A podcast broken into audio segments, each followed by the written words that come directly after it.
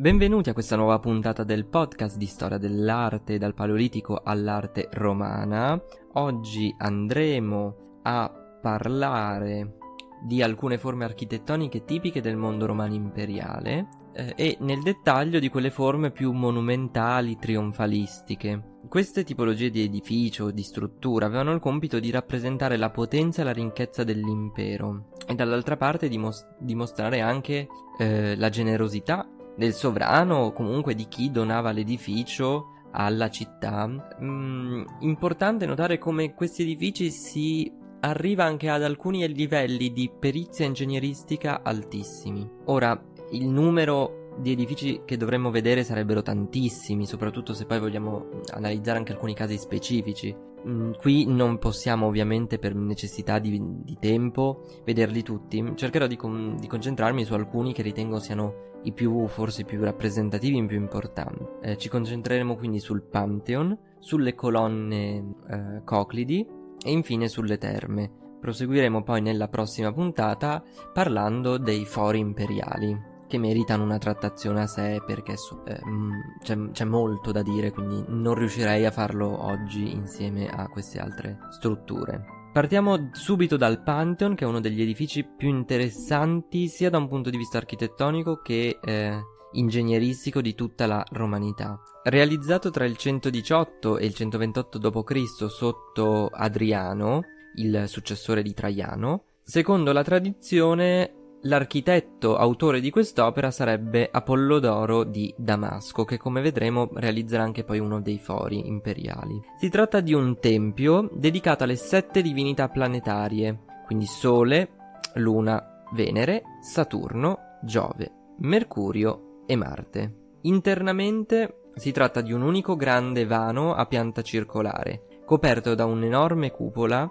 semisferica realizzata in un unico blocco di calcestruzzo misto a pietra pomice, utilizzato questa per la sua leggerezza e quindi per diminuire il peso di questa enorme struttura che è un pezzo unico, per cui pensate il peso che deve, che deve avere. Con i suoi 44 metri di diametro inoltre, si tratta della più grande cupola in calcestruzzo non armato al mondo, quindi un record che tuttora non è ancora stato battuto e tuttora ci si chiede come sia stato possibile realizzare un'opera così, così grande, così complessa per il tempo in cui è stata realizzata. La cupola è caratterizzata poi da un occhio centrale, dal diametro di 9 metri, aperto, che permetteva di far entrare la luce del sole quindi dare illuminazione al, um, all'interno. Per ulteriormente poi ridurre il peso di questa, di questa copertura, la cupola è stata scavata nella parte interna, quindi quella che dava all'interno del, del Pantheon, con una serie di cassettoni,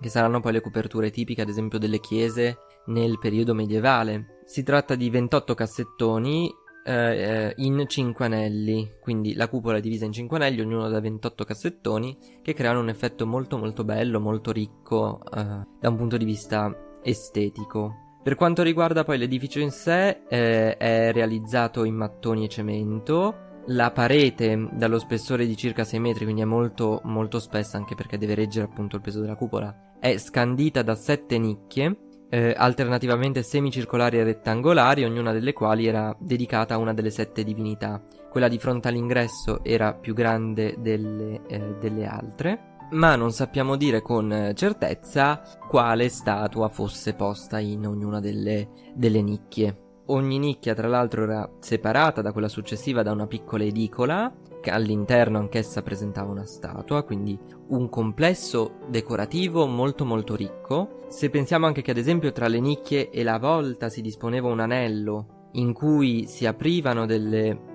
finte finestrelle alternate a lastre di pietra e che poi l'intero interno era eh, arricchito da lastre di porfido rosso, marmi gialli e viola, graniti grigi e altre pietre. Quindi, peraltro, molto interessante poi la differenza tra un esterno più austero, più semplice e un interno che doveva proprio colpire per la magnificenza, la ricchezza, il pregio delle finiture appunto come abbiamo detto l'esterno è m- molto meno maniloquente, molto più semplice spoglio, è, è composto da un ingresso preceduto da un ampio pronao di derivazione greca con 16 colonne corinzie, a sostegno di un timpano e di un frontone all'interno del quale doveva esserci un rilievo bronzeo rappresentante la lotta fra giganti e amazzoni che però non è, non è mm, conservato. Curiosità, il, il Pantheon venne utilizzato successivamente come chiesa e mh, mm, forse non tutti sanno che al suo interno sono sepolti i re d'Italia, almeno fino a re Umberto I.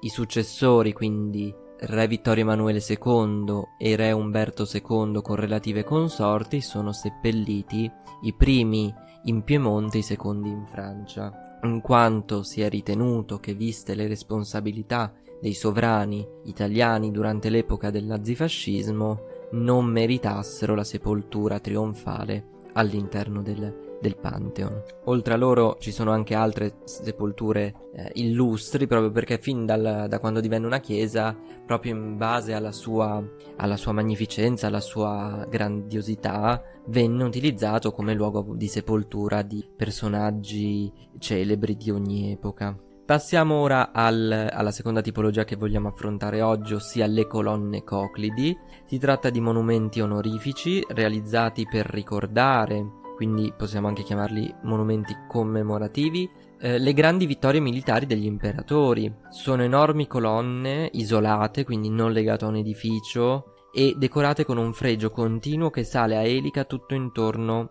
alla colonna da cima a fondo. Il nome Coclide deriva proprio dal fatto che all'interno di questo mh, mm, tipo di colonne era presente una, una scala a chiocciola che permetteva attraverso un'apertura del basamento di salire fino in cima alla colonna dove veniva posta solitamente una statua bronzea che rappresentava il condottiero vittorioso. Capitava, ma non è non siamo sicuri sia la norma, che nel basamento venissero conservate le ceneri del, del generale, dell'imperatore, del, comunque della persona a cui era dedicata quel, quella particolare colonna. Tra le colonne più famose e meglio conservate, oggi visibile ancora a Roma, c'è quella di Traiano, eh, realizzata intorno al 113 d.C. Venne realizzata per celebrare la conquista militare della Dacia, quindi l'attuale Romania, ed era posta nel foro omonimo, il foro di Traiano, quindi di cui diremo qualcosa di più nella, nella prossima puntata in cui parleremo approfonditamente dei fori imperiali. Eh, era alta una trentina di metri, esattamente 100 piedi romani, ed era realizzata nel pregiatissimo marmo di Carrara. All'interno del basamento erano ospitate le ceneri di Traiano, mentre sulla cima era posta un'enorme statua bronza a sua rappresentazione. Il fregio, se srotolato, eh, raggiungerebbe circa i 220 metri e si arrotola intorno al fusto per 23 volte.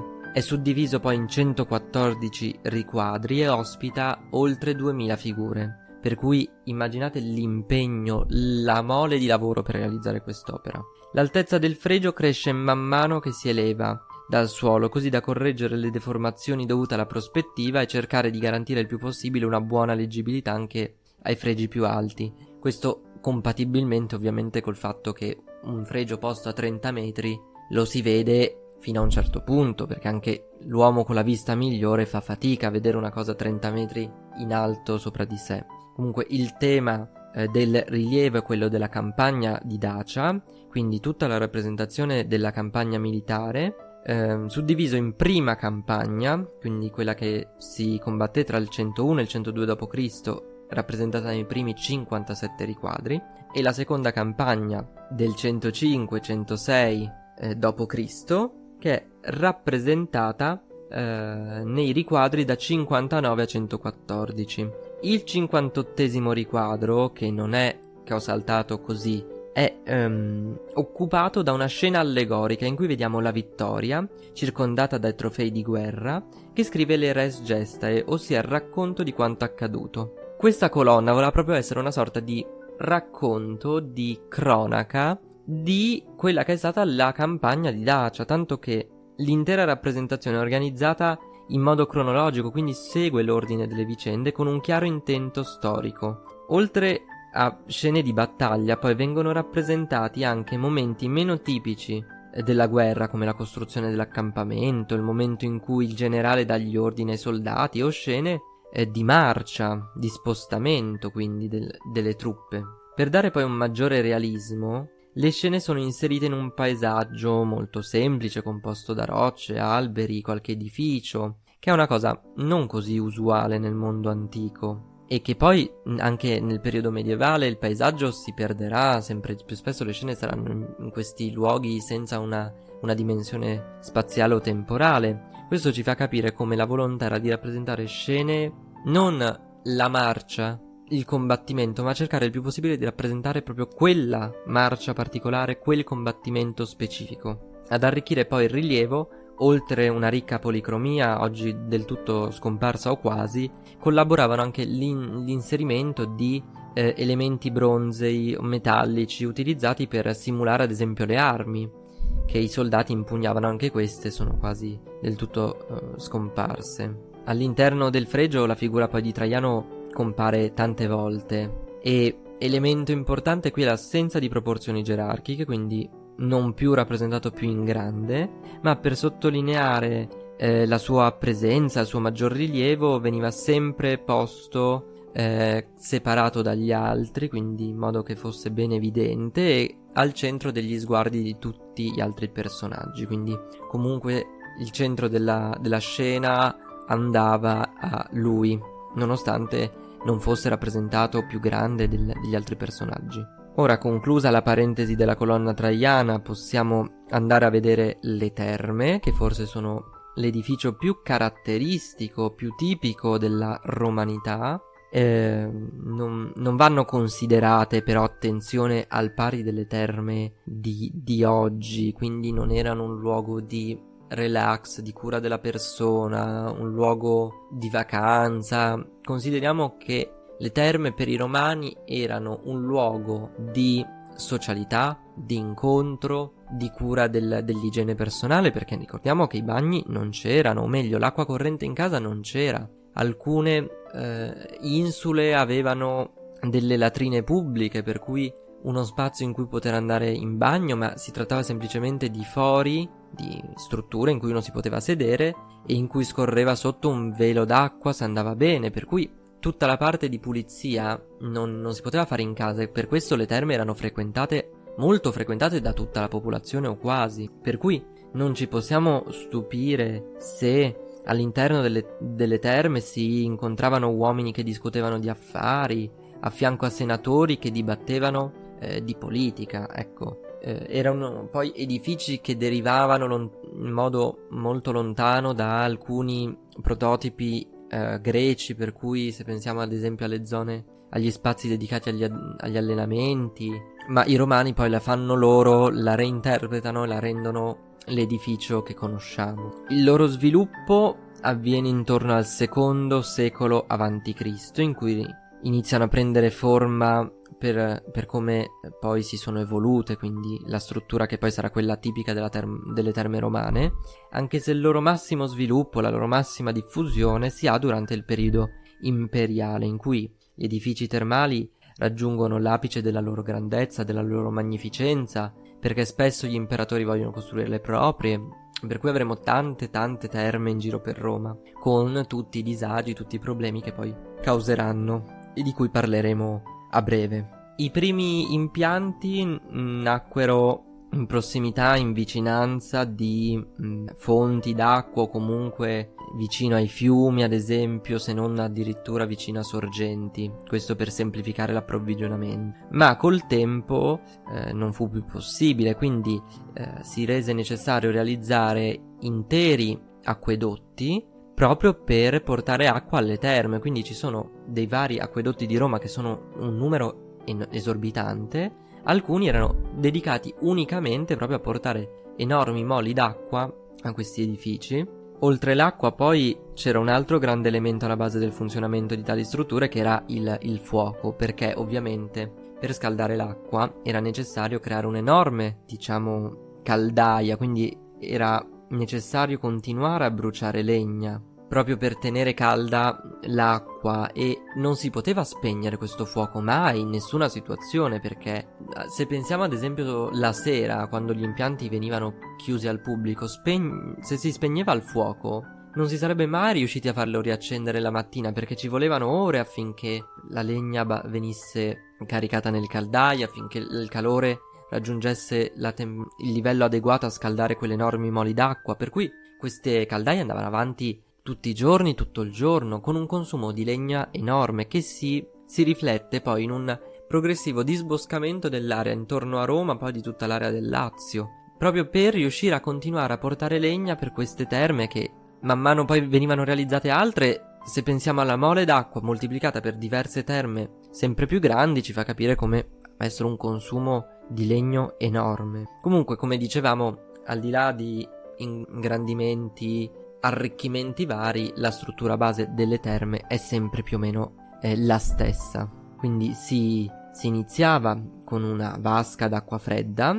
il cosiddetto frigidario, spesso di forma circolare coperta da una cupola, a cui seguiva una stanza mantenuta a una temperatura mm, ambiente, diciamo, tiepida, da cui il nome tepidario. Poi il viaggio si concludeva all'interno di una vasca di acqua invece calda, chiamata ovviamente calidario. Eh, una cosa importante, le terme erano destinate eh, a un sesso alla volta, nel senso che non c'era incontro tra uomini e donne alle terme. Solitamente, se non presentavano due percorsi paralleli per uomini e per donne, le terme erano utilizzate solamente dagli uomini, se non in rare occasioni in cui erano eh, destinate a un pubblico femminile, ma non c'era assolutamente contatto tra i due generi all'interno delle, delle, delle terme. Dopodiché poi intorno a questi elementi di base, questa struttura di base, si potevano articolare altre stanze in base appunto alla grandezza, alla dimensione del, dell'edificio. Potevano esserci saune, vasche da nuoto, spogliatoi, palestre e altri spazi poi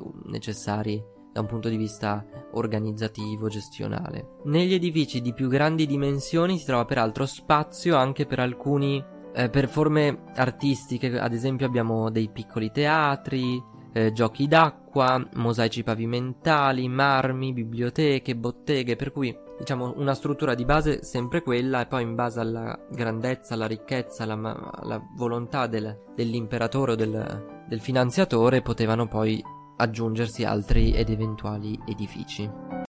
Avete ascoltato un episodio della storia dell'arte spiegata facile, un podcast di Luca Bellinzona e parte del progetto editoriale del Ramo d'Oro. Ti invito a seguire il podcast per non perdere le prossime puntate e a seguire il progetto del Ramo d'Oro anche su Instagram, dove troverai approfondimenti e contenuti esclusivi. Grazie e al prossimo episodio.